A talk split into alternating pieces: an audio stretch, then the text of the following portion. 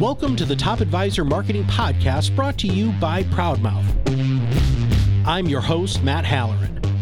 Being your own loud is not new to marketing, but the mindset, strategies, and resources to help you get there are evolving faster than this industry is keeping up. It is time to find a new perspective on what works why and how to move your business forward. Listen as I interview guests to help you learn from them how to be your own loud. Let's get to the show. Hey, everybody, Matt Halloran for the Top Advisor Marketing Podcast. In episode number 275, Lauren Buss, one of our account managers, and I went through what it's like to be onboarded and kind of brought into the Proudmouth family. But we also thought it'd be really interesting to take a client's perspective. Now, you might be saying, oh my gosh, Matt, what, why are you doing this? What does onboarding have to do with me? Well, according to our guest today, Malcolm Etheridge, the onboarding process was a huge component into how he views not only our company, but podcasting in general. So, we're going to talk today to Malcolm Etheridge, a great financial advisor who will walk you through his perspective on what it's like to be onboarded into our family and what you should expect as a new client. Let's go. So, Malcolm, welcome to the show, man. Yeah, thanks for having me. This was uh, an interesting ask. It, yes. Well, let's rewind though. I want everybody yep. to uh, maybe just get to know a little bit more about you and, and how long you've been podcasting, the name of your podcast. Why don't you just give that to us a little bit and then we'll dive into your, your feedback. I actually started podcasting, I think, in 2017. It's tough for me to say at this point because I'm getting a little older and my memory is going. As best I can recall, that's when we started. So, a buddy of mine, his name is Ben Carter, we started a podcast called Manage Your Damn Money which was an iteration even then from a YouTube series he had been doing before he and I met.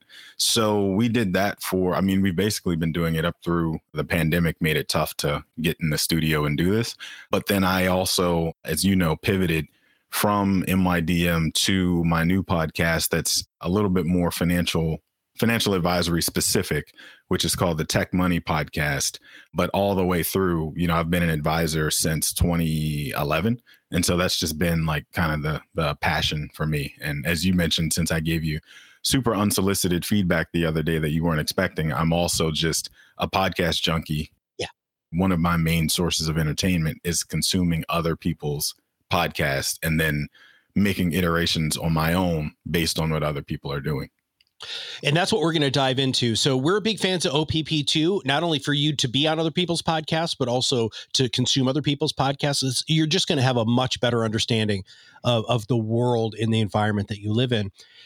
Now, your podcast is Wicked Focus too. So I want to make mm-hmm. sure that I'm setting the stage here a little bit clearly for our listeners because the reason why when when somebody like Malcolm calls and says says I want to give you unsolicited feedback and then I immediately want to get him on a podcast to talk about this is very very simple is because he consults businesses number one that's part of his whole financial game here and two he is a student of the game. I want to be able to dive in a little bit more deeply and as an ideal client finally malcolm is exactly who we're looking for and i'm going to break down who you are in my mind right to make sure that well if i'm wrong you can just dude you're wrong. But one right he is and he's an ria mm-hmm.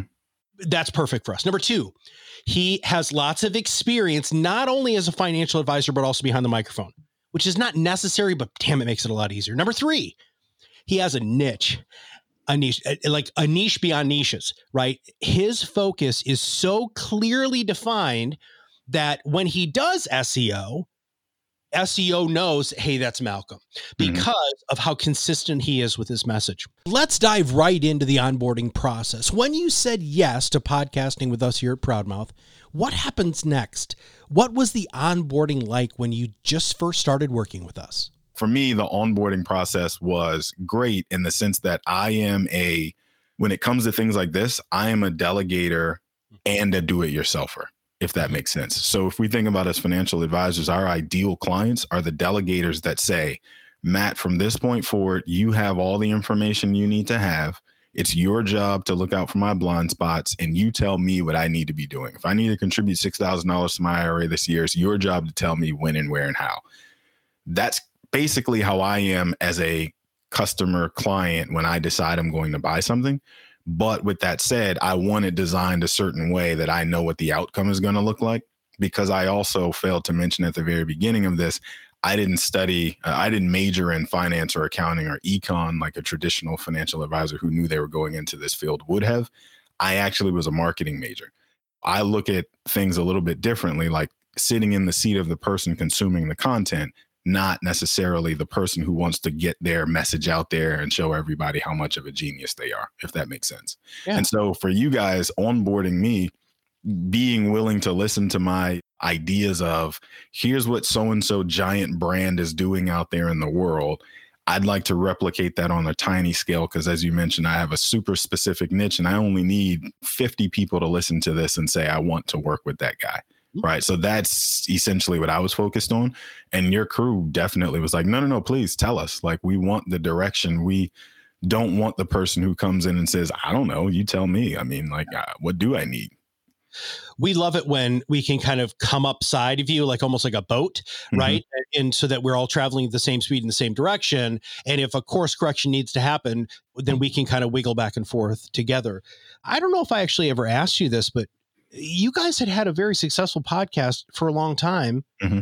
with, with a manager own damn money or Manage Your Damn Money why did you decide to offload this now it's not like you can't do it in doing Manage Your Damn Money we were actually a TV show masquerading as a podcast, if that makes sense. So if you think about oh. Mike and Mike in the good old days where they've two guys sitting with microphones at a desk having a conversation and it happens to be on ESPN at the same time, but the reality is it was a TV show that got duplicated as a podcast. That basically was us. However, COVID happened, TV studio shuts down. We then have to become our own studio and do it from home. And that just became extremely challenging when my co host Ben is here with me in the DC area, but our producer is out on the West Coast in LA. So now we're dealing with the time difference. My co-host has kids. I've got a new little teeny kid, you know, not running around, but like trying to run around. And scheduling wise, it just became extremely tough. So I really like the fact that, like we're seeing most things happen, you guys basically create a virtual studio. I get to plug into that virtual studio as if I and my producer are sitting right next to each other and my guest that comes on can be in California, they can be in Texas, they can be in DC right down the street. And either way, it sounds like all of us are in the room having this direct conversation the way you and I basically are right now. When you decided to to to flip that switch, and now that you've been doing it for three months, go back to the Malcolm before you signed our agreement. Mm-hmm. Right? What what what should I have been better at telling you about what our experience is, what we do for you, and how it benefits you? Well, so frankly, I don't know that it was so much of a you thing as it was a me thing, and and not to sound you know super self centered in that, but I, as a person, when someone wants to sell me something, am probably the most difficult person to ever try and sell something to unless I really want the thing you're selling. Then you don't have to sell anything. I'm just going to pick up the phone and call you and say, sign me up. Right. Which is essentially what I did. Right. Like out of the blue, I called you and said, you got me. You got me, Matt. You got me. Sign and I'm like, what's going right? on? I didn't know I had you. But yeah. Right. So that's the beauty though of podcasting is people are out there selling themselves, listening to you on a daily, weekly, monthly, whatever basis.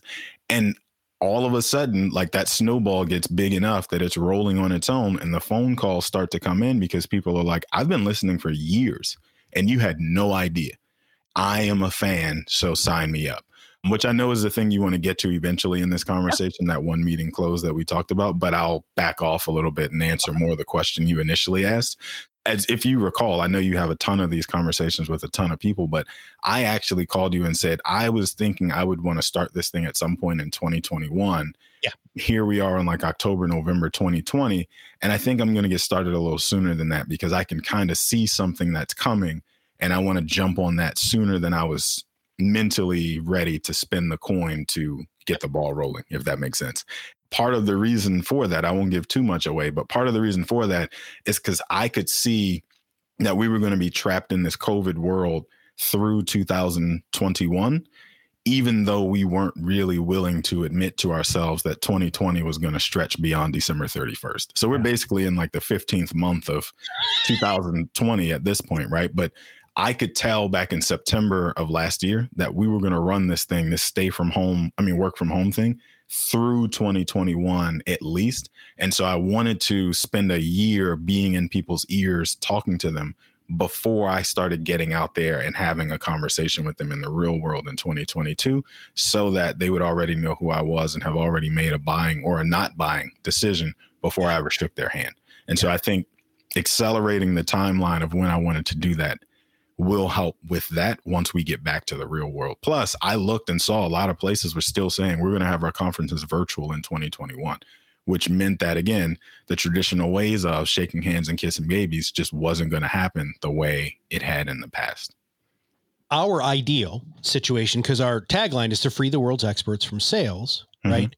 Is that people will have consumed our content much like you did, right? People will follow us on social media and, and understand who we are and what we do so that that is just a quick phone call which it's funny when you say unless i really want to buy that you know i'm usually a very very difficult person I didn't even sell you. Like you're like, okay, because you had told me previously that you were going to wait. And so you were kind of mm-hmm. on my list, right? But I'm not wildly aggressive. I ping you every once in a while. Hey, man, how's it going? You know, making sure you're still alive more than anything. Yeah. But when you picked up the phone, you were ready to go, which is exactly how that is how you free the world's experts from sales. And you're actually experiencing this. So I'm going to refocus that back on that one meeting close thing because anybody listening to this is going to say, that sounds too good to be true. Well, if I can go back before we get there and and talk about something that I think is really important. So the process, like where you were asking what's it been like when you sign up, the team contacts you, blah, blah, blah. Like people were emailing me and saying, Hey, we need to get a logo for your podcast created.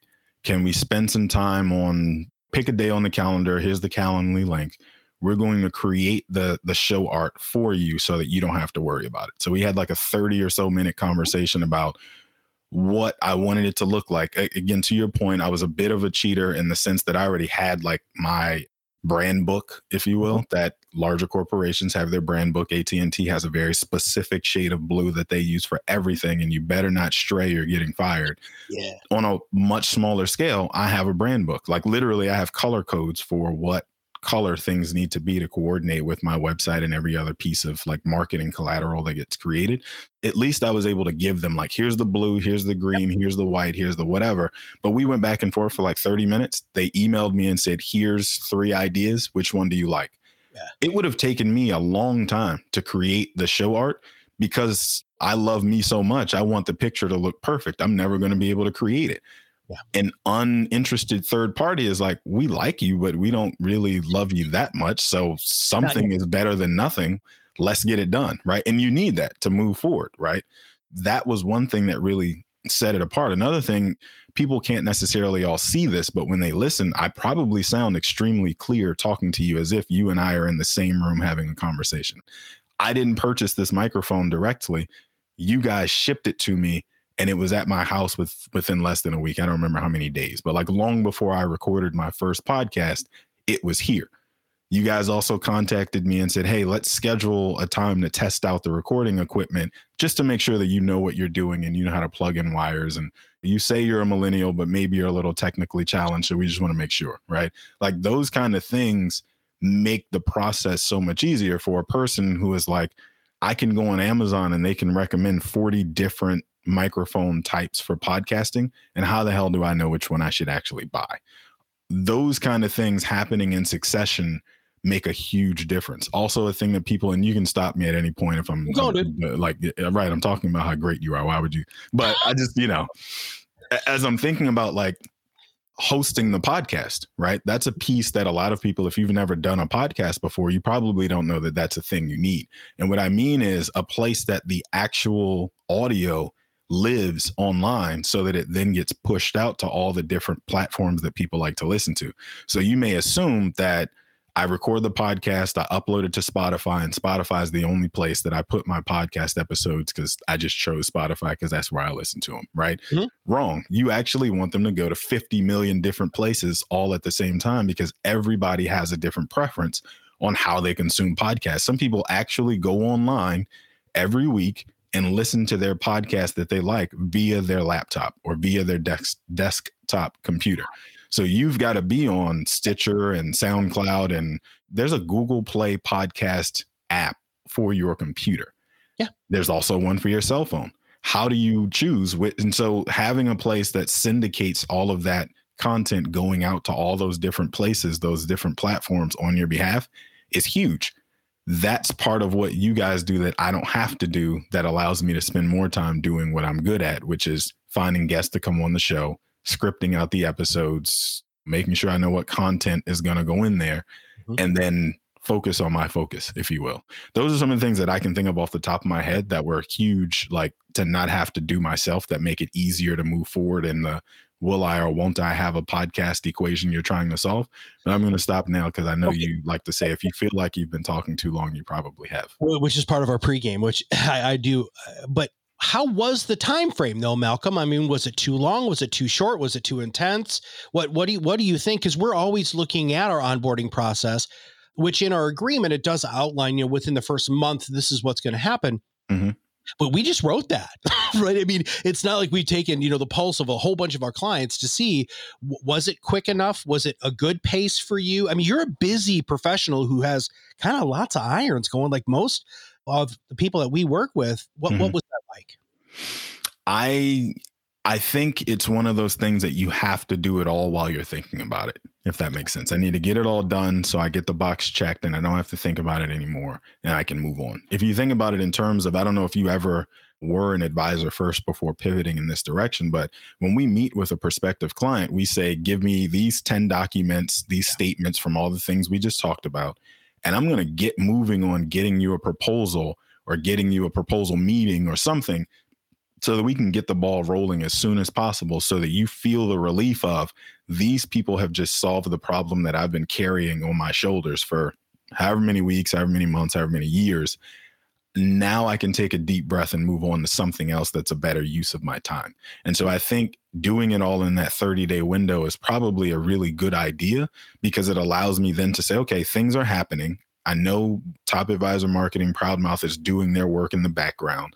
They will let me know when I need to do the next thing on their checklist of items that have to get accomplished because this is what they do. So they know what the timetable is and I can focus on what I need to do in the meantime until I hear from them again. To me, that's the perfect mix. And doing it all in a 30 day window, I think is is smart because it allows me the ability to like now it's done. Right. It's not dragged out in some long, drawn out way. It's it's done and I, I can move on. So now that you're up and running, we followed we followed your hex codes, your brand standards, the intro and the outro that we got. Oh, I forgot about that. Yeah, the intro and outro of having somebody else introduce you on the show and doing the voiceover of, you know, hey everybody, here's the Tech Money podcast created by Malcolm Etheridge to I don't even remember what it says. That's that's a shame, but like we had a whole meeting or two about what do you want the scripting to sound like when they introduce you and the outro.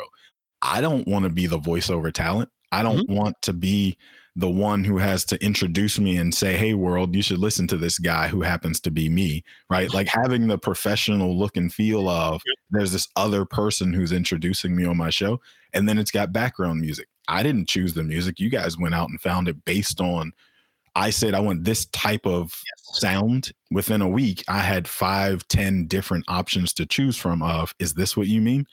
and I picked the one that was it and we kept moving. Yeah. So like that too, I forgot all about that is a big deal, I think, in creating the show and getting moving forward, right? If you're just thinking about putting one foot in front of the other and getting to done, because done is better than perfect. Absolutely. Then those things happening for me in the background gets me to done a lot faster than if I had to do it myself.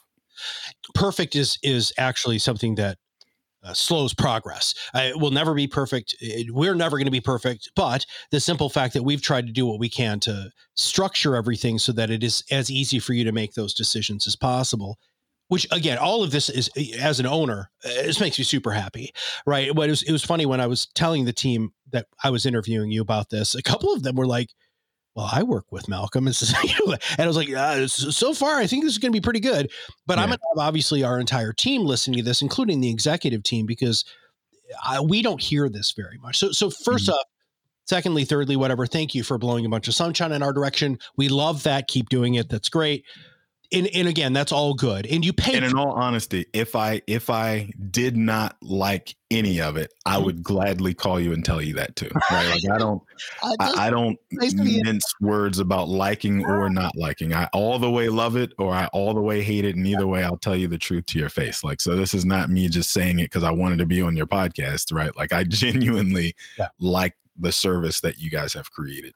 So let's talk about the what we refer to as the intended consequence. Mm-hmm. But a mm-hmm. lot of people don't realize that this is the the consequence, which is the philosophical underpinning of everything you've been building up to is okay, Matt, that's great. Malcolm paid your team an okay amount of money. Yes, they did their job, which is which is great. Uh, mm-hmm. But now the ball's back in your court, man. Right? It really is because you got to produce good content. But it's not just producing good content; it's also talking about the content. Talk to the listeners right now about after the podcast is done, what do you do? And mm-hmm. then what's happened? So I will preface this by saying I don't have a.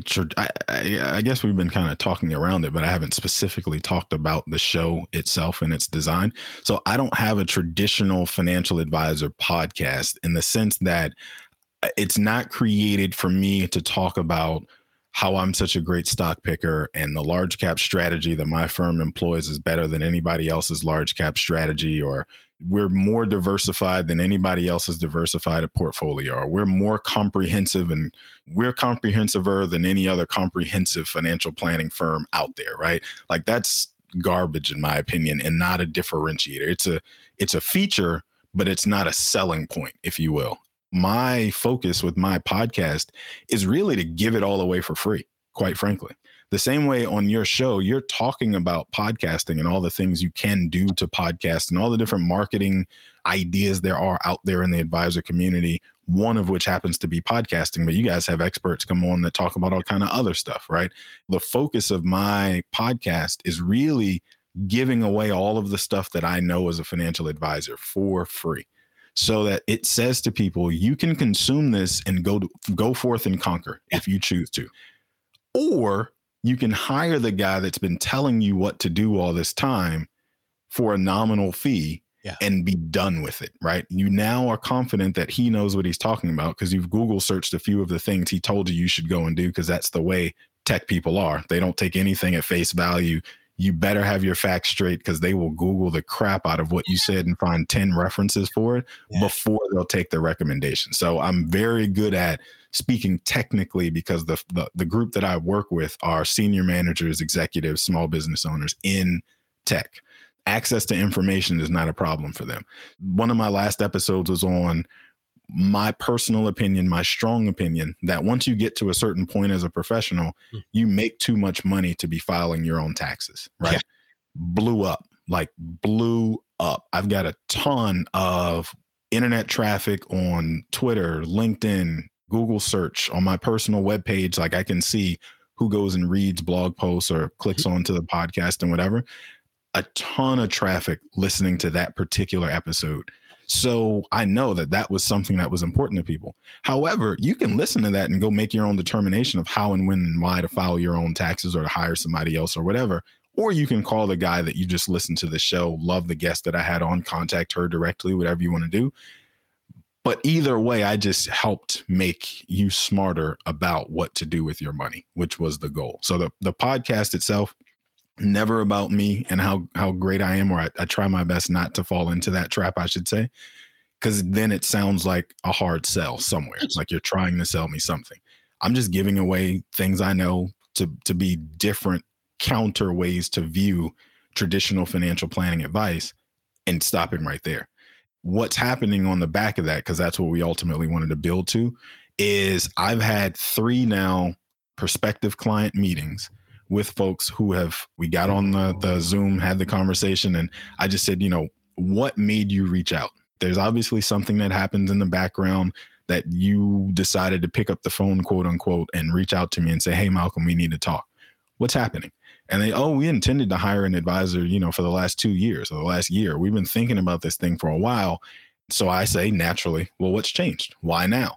Oh well we listened to the podcast episodes that you had on online and we read a blog post that you had on your website or we saw some information you shared on LinkedIn that helped us make our decision because we felt like we knew you a little better. That phrase, um, that's a direct quote from at least two of the three that I'm talking about. We felt like we knew you a little better. Again, folks in the tech space, they don't interview one financial advisor based on a recommendation, right? They ask 20 people, mm-hmm. hey, Matt, who do you know? Hey, Kirk, who do you know? Hey, Eric, who do you know? Right. And then they create their list and they reach out to all of those people and interview all of those people and then make a determination based on some statistical model that they created that tells them X, Y, and Z. And I wish I was exaggerating, but this, I'm like so serious. Yeah. And then finally, there's probably one column somewhere in there that has like a head heart kind of equation that, like, how do I feel? The how do I feel gets checked a lot faster when people can say, we felt like we already knew you. We felt like you knew what you were talking about. Uh, it's good that they it comes across as you know what you're talking about because that's obviously very important. I personally think a lot of times it's implied. Mm-hmm. That's why talking about that all the time is not the most enjoyable podcast. But one of the things that you're great at is is this whole idea of SEO because the idea of omnipresent and ever present, especially since you're working with these tech executives, professionals, and business owners, mm-hmm. you have to be very, very, very present.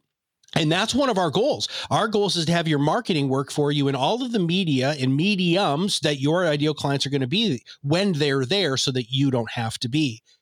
And you do that you do that super well. When they did pick up the phone and they said, "Hey Malcolm, you know, we feel like we know you." I mean, did you still go through your four meeting process? How hard was it to close these people? Were they the actual people that you're trying to attract with the podcast?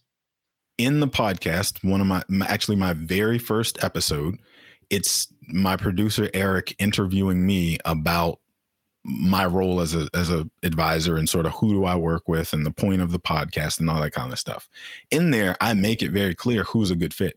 And so I talk about like our target client being accredited investors, our target client being senior manager, executive in tech, our target client being people who have at least a half a million dollars in assets or can afford our minimum $5,000 a year planning fee.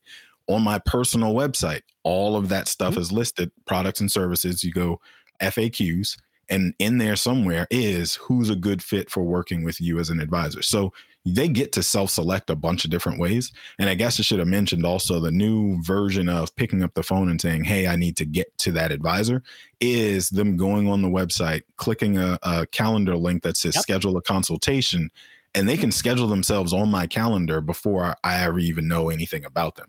So they've gone through the process of reading through, oh, I'm a great fit. Oh, I'm not a good fit. Oh, you know, I'm not really sure. Let me read a little further. Right and they've self-selected. So most of the time, I'd say nine out of 10 times that I actually talk to somebody, they are a good fit. And it's just a matter of do they have realistic expectations for what they want me to do?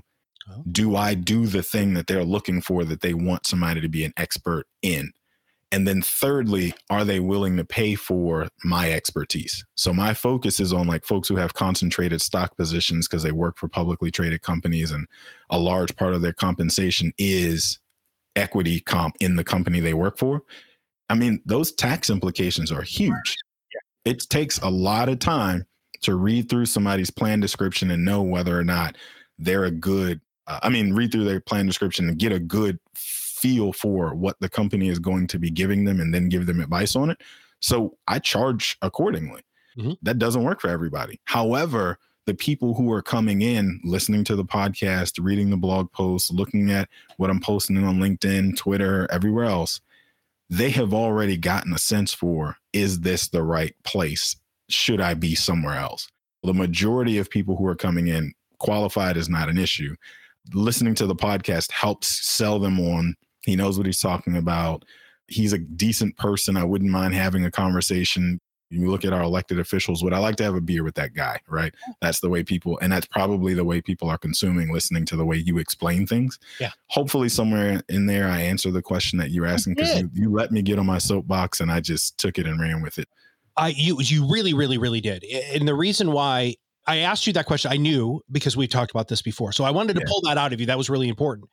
But I think what's even more important is your philosophical foundation that you have built your financial services practice on it. I'm going to I'm going to deconstruct that just very quickly. The level of transparency that most of you are terrified is actually Malcolm's strength. Mm-hmm. Right? Mm-hmm. He is not afraid to put his fee structure, who he's working for, why he works for those people, why those people find it valuable that he works for those. There is no dancing around the edges, which is why when somebody comes in or sets an appointment on your calendar and you do a Zoom meeting with them, why you still have to do the sales dance. Screw the dance, man. Set them up so that when they hit the dance floor, they know what steps, they know the music, they know that they want to dance with you. And this has happened. So you've been with us for three months. Mm-hmm and you've had what what sort of what would you label success? Uh, a signed client agreement. it's not a verbal we will think about it or we like you and we'll come back to it no these are people who have already signed sealed delivered paid the first invoice if they're a planning only client mm-hmm. just already transferring assets if they're an aum client like these are people that are spoken for in the the, the sense of like signed sealed delivered right yeah. these are like contracts done. And if you remember when we talked about this before, I told you that one of the issues that a lot of advisors have is they think about the cost of things instead of yeah. Uh, and they think, well, where's my ROI from that? If I spend five thousand dollars on a thing, where will I see five thousand dollars back? And I think it's a mistake because of the way that we get paid the work that we do with clients and the fact that clients stay for I don't know what the average number is, but let's call it 10 years, right? Yeah. So you're you're you're paying today $5,000 for the opportunity to acquire multiple clients who will be with you for a decade or more who will pay you more than that $5,000 in one year of working with you. So right. if we think about like if you spend $20,000 a year on marketing, right? And that marketing helps to bring you one client, just one. And we know how unlikely that is, but let's just say one. I just told you our minimum planning fee is $5,000. Four years, it'll take me to recoup what I just spent on bringing that client on board. That means that every other client who I bring on through that same source of marketing over that four year period is icing on the cake. Yeah. That's my alpha every single person above and beyond that one client I had to keep happy for four years, who I'm probably going to keep for 10 or more. That's right. Just based on the statistics of how we work. Everything else is icing on the cake. Like you can't get better return metrics in any other marketing space than that. Yeah. Well, and the lifetime value of a client, which is surprisingly not something that a lot of advisors pay a lot of attention to. We always joke that you you you really just need to get one client. I mean, to mm-hmm. now if you wanted our whole kit and caboodle plan, which is a little bit more expensive, you need two. And that's just to make it so that you don't gripe that your ROI is not great, but you went a little deeper. So thank you for that, because I think that's an appropriate ROI. But you also said something else, and I don't actually know how to set this up very well but it had something to do to do with out, you referred to it as outsourcing, but I don't remember how you. Do you remember where I'm where I'm going there? Delegating. That, that thank you. Okay, let's yeah. yeah. bring that up because I so, love that. So we use the, the the phrasing inside of financial advisor world. Like you have clients that like to participate, and you have clients who like to be involved in the decision making and make recommendations of their own and bounce ideas back and forth and that kind of thing. They're kind of wedged in the middle. So you got your do it yourselfers who will never call you ever. You got your people who like to participate. And I think collaborator is actually the technical term that we use for that. And then you have your people who are delegators who are like, I'm happy to have somebody else whose responsibility this is because it wasn't getting done with me we as advisors typically love to hang out in that delegator range. We love the clients who turn over their life savings to us, say, manage this for me, call me once a year, tell me what I what what I made and what I didn't make, and we'll we'll keep going. Right. We love those clients. As an advisor myself, I am somewhere in the middle of like collaborator delegator. Okay. In the sense that, like, I want to give you the direction of what I want it to look like, and keep me posted on what's happening in the background. But once we've settled in on how it's supposed to, to look and feel and, and operate, you go do it. Mm-hmm. I'm now giving you full like control to go and do the thing that we agreed you were going to do, which is the reason I'm paying you in the first yep. place, right? That is what I really love about hiring out, right? We use the word outsourcing a lot, and I think it gets a little bit misconstrued sometimes because you're not outsourcing in the sense that you're you're you're outsourcing your financial planning software, right? Like if we use eMoney right. or MoneyGuidePro or Asset Map or something, you're you're outsourcing the financial planning software that you're using. In this case, you're delegating the job of producing and, and like running and editing your podcast to a firm that this is what they do. You delegate your compliance work to a, an outside compliance consultant, right? You're delegating this the same way. And you obviously seem to think that that's worth the fee that you're paying. Should we be charging more? I mean, is it valuable enough where where you say to yourself, you know what, working with the team at Proudmouth, not only do I not have to worry about it because this is what we do, right? We we have a very small pocket of existence in our brilliance, right? We basically mm-hmm. take a podcast, produce a podcast, syndicate the podcast, and then turn that podcast into lots of pieces of social media. That, that's who we are. That's what we do. Now, Robin, so you've met Robin, Robin Honor. Mm-hmm. She wrote in our chat. So we've got a, I've got a, got the chat that's going on through Restream, and then I've got, I've got the chat that's going on in Skype, and I'm going to read this because this is, I want okay. him to bring up the part about the cost of staff versus hiring us because you and I talk hmm. about this, and I don't think Robin knew that, so that's crazy. You, as a wildly resourceful, very very intelligent person, you could have totally done this in house. Why didn't you do this in house? it's not even so much about what it costs on a monthly basis or an annual basis or or whatever. It's the fact that the team was already assembled yeah. to do it all. There are people out there who you can go record the podcast yourself, use one of the streaming tools that you're talking about, and and they'll record the the audio for you. But then you've also got to find somebody to edit it. Right and then you've also got to either spend the time yourself or find somebody to, to to syndicate it for you and to publish it. And then you've also got to find somebody to promote it for you which is a whole other piece that we haven't even talked about the fact that you can't just throw it out there and assume that people are going to come find you. You have to put it in front of them for them to know they should even go consume it in the first place. All of those things are separate spaces in the the assembly line that somebody's got to do. That's all somebody's job. And it's usually not the same person who has the expertise to do it all. And the consultant who calls you and says, I do it all, probably isn't the person you want to hire, especially if the I do it all person costs less yeah. than the we all do it collectively. And here's the the finished product yeah. person, right? I never even considered the idea of doing it myself to begin with. Like that was never even, I, I'm one of those people that I know what I'm really good at and I stick really closely to what I'm good at. And everything else, I don't bother to try and learn how to get better at it. I learn how to get better at the things I'm already good at and just become great at those things. And everything else is somebody else's problem. I remember uh, was I was hanging out with the company that I had worked with before I went out on my own. I remember somebody asking the owner of the company from the audience. They said something like that. Well, but you're really good at this, or I'm sure you could do this. And he said, I don't want to be just good at a lot of things. I want to be great at a couple of things. In fact, uh, I was just reading this um, this great story about LeBron James. When he was in high school, he went and practiced with the Cavs, right? And when he was mm-hmm. practicing with the Cavaliers, the coach pulled him aside and he's like, "Look, I, I know this was a really tough practice, and they really pushed him, right? Because I mean, high school kid, mm-hmm. big league and he said, But if you want to be good, this is what you have to do.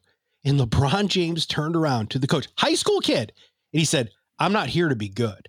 I'm here to be great. And I want everybody mm-hmm. to think about that because you can't be great at hundreds of different things. Now, if you look at the life of a basketball player, there are certain things you have to do to be great, right? To mm-hmm. be successful. And well, I think personally, I'm a huge fan. Sorry. He checks the boxes for me. But you need to know what your freaking boxes are. What are your boxes, man? What do you need to check to be the best of the best you can be? For for me, it's really really simple. I study podcasting technique, interviewing technique. That's what I do. I do it every day, mm-hmm. right? You are always going to be sharpening your saw, trying to be the best freaking financial advisor you can possibly be for those people who are going to seek you out and pick up that phone and talk to Malcolm. As happened in our original phone message, or when we talked, I'm mm-hmm. sorry, when you scheduled time on my calendar and gave me a, a small heart attack, I asked you this question, and I'm going to ask it to you again, mm-hmm. which is, what should I have asked you? Probably a ton of different things, but the, come the, on, dude, the, the one just like that. Go ahead, sorry. Because you and I, we have to force ourselves to shut up when we get on this conversation oh, yeah. because like if anybody listening can't tell it's something we're both extremely passionate about right i know my strength is winning friends and influencing people mm-hmm. and then i figured out a way to monetize that skill with some technical expertise underneath it but the thing that i think gets lost in that is the conversation around what happens after you hire you guys. Mm-hmm. I know a lot of times advisors talk about like I tried that thing and it didn't work. And the reason it didn't work is cuz those people didn't do X, Y or Z. Mm-hmm. And I think one of the things that gets lost in the conversation between probably you and your prospective clients who are those financial advisors is this is not it. Once you decide to create the podcast, create the episodes, record with either your, your producer or with a guest, you still have to do the work of promoting yourself. Because if people don't know that you're the best possible financial advisor to work with in Green Bay, Wisconsin, it doesn't matter. They're still going to call Malcolm in DC, who may be second to you, but at least they know he exists. Right. So that's the part that I think gets lost a lot. And, you know, we never want to tell people like you're the problem. But I feel like in a lot of cases when when people say like, oh, I tried podcasting, I did four episodes and it didn't work it's because one, your expectation is people are going to hear your podcast, pick up the phone, say, Hey, Matt, you're the greatest. I love you. I want to hire you immediately. Not going to happen on podcast episode number four. Also, the expectation is people are going to just go online, say, I need a financial advisor who's got a good podcast. That's a long Google search, right? And somehow you're going to show up on that list and they're going to listen to episode one through four and say, I really like the way that guy describes his large cap growth strategy. I'm going to call him. Doesn't happen that way. You have to be the one to make sure that people know you exist because otherwise you don't. Yeah. Thank you. You triggered something within our team by setting that phone call that has allowed us to feel our level of clarification on really what we need to focus on. So I, I'm very grateful for that. Number two, my you said early in the podcast that you know you want to listen to somebody and then you're like, yeah, I'd have a beer with that person. That's how we vote. My whole team wants mm-hmm. to have a beer with you, so I have this whole st- stream saying I'll buy the beer even. So anyway, I thought that was nice. And then lastly, the best marketing happens when you have passionate about the marketing. I don't care if it's mm-hmm. video, seminars, podcasting, blog writing, stand up comedy. I don't care what it is.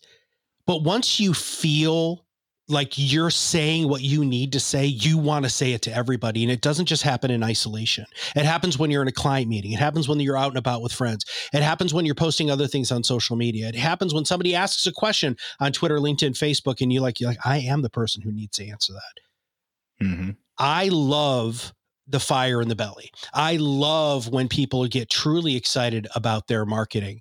And because you have a niche, you have a super clear message, and you're already so many levels of pre qualification that when they do pick up the phone and talk to you, it's about the easiest close you're ever going to have.